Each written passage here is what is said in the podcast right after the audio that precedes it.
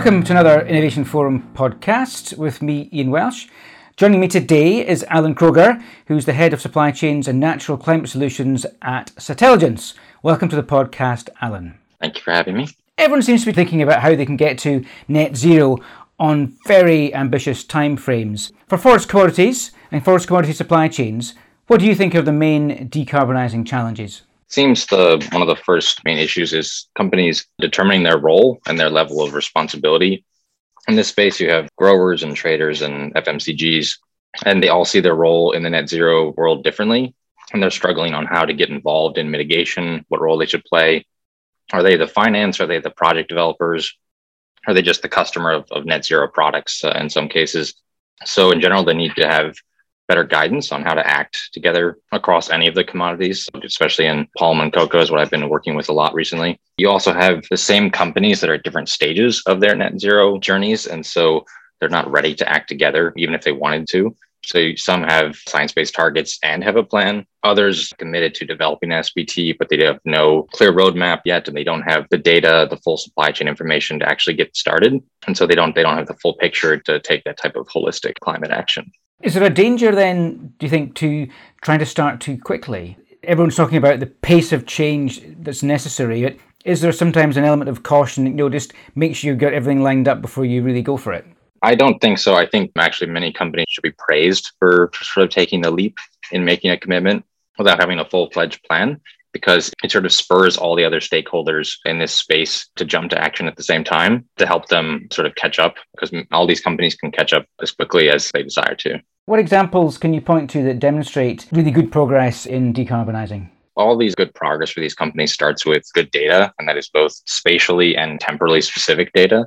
We've worked with a number of companies on establishing more accurate baselines for deforestation and carbon emissions on their farms and their sourcing landscapes and others have worked with us to identify, such as in, in cocoa, where their full sun and where their shade cocoa farms are and coffee farms are. And this is one of the first critical steps, I think, towards making a strategic plan, as others have already done, especially in the cocoa space, on where to best utilize natural carbon capture uh, via sort of the, the nature based solutions portfolio of actions as part of their net zero strategy for their supply chain.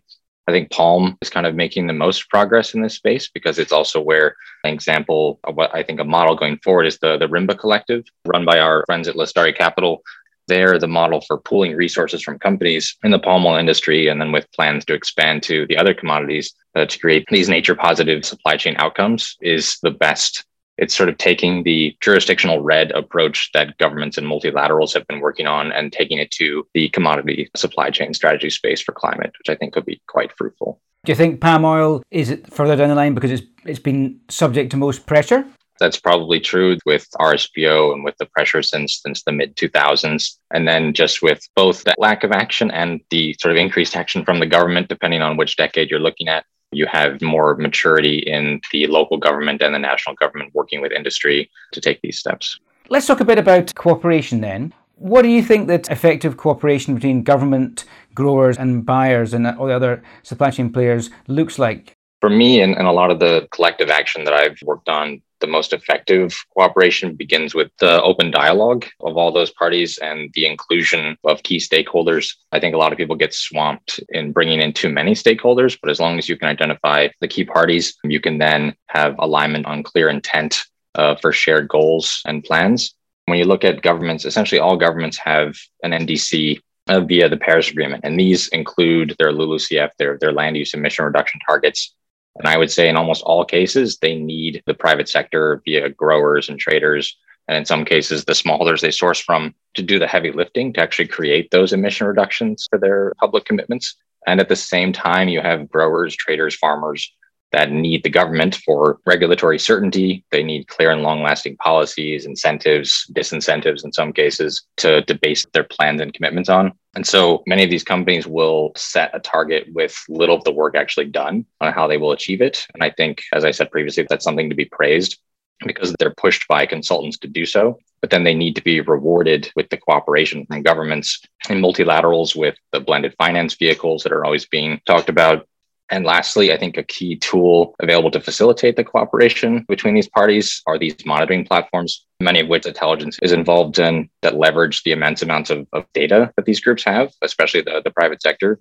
but that data needs to be organized and it needs to be put in context in these sourcing landscapes so that it can actually be used to make these strategic landscape level decisions and decisions on where to pool and focus human and financial capital on reforestation and agroforestry and other restoration I think are made a lot more clear for decisive action when you use remote sensing combined with supply chain data, because that essentially serves as the basis for an implementation plan uh, for each of these uh, commodity collaborative efforts. You mentioned uh, monitoring platforms just now. What characterizes what a good platform or tool to help in this regard? What characterizes a good one? I think a good one is one that mixes both granularity without overpromising on what it can deliver.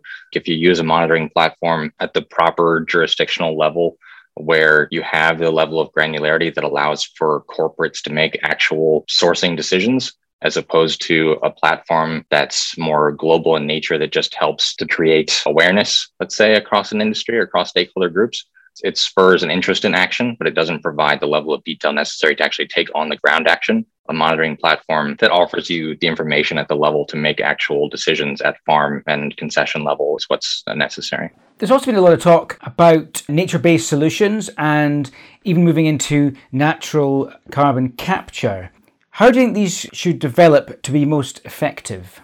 So I think to be most effective, they basically need to be as inclusive of communities as possible in terms of gathering input on what mitigation activities are included in that particular project area, and also how the economic benefits are distributed. With NCS and NBS, they should really take full advantage of the technology that's available to them through reducing MRV costs, especially essentially democratizing access to, to carbon finance such as like the work that we at Satelligence are doing is to we're perfecting our methods to measure carbon sequestration at the landscape and all the way down to the smaller farm level. And so with that type of technological advances, it enables the carbon benefits of small farmers and landowners to actually be accounted for and crucially to actually be paid for by whichever actor is using those carbon credits. In terms of a mechanism in the voluntary carbon market, what many I've been seeing people talking about it now is just the verified carbon market because there's nothing voluntary about climate action is that it's a necessity and it's really the market mechanism that will scale this work when it's put in a combined effort with the global carbon market mechanism that should hopefully be coming out of COP26. What is it you're specifically looking for from COP26? You mentioned the voluntary carbon market, you referred to it as the verified carbon market, which is an interesting point. What are you looking for from COP26? I think what everyone's waiting for is finalizing the Paris rulebook. It's been lagging for a number of COPs now with fundamental disagreements, but on very fundamental things which is the need for agreement on transparency and, and carbon accounting.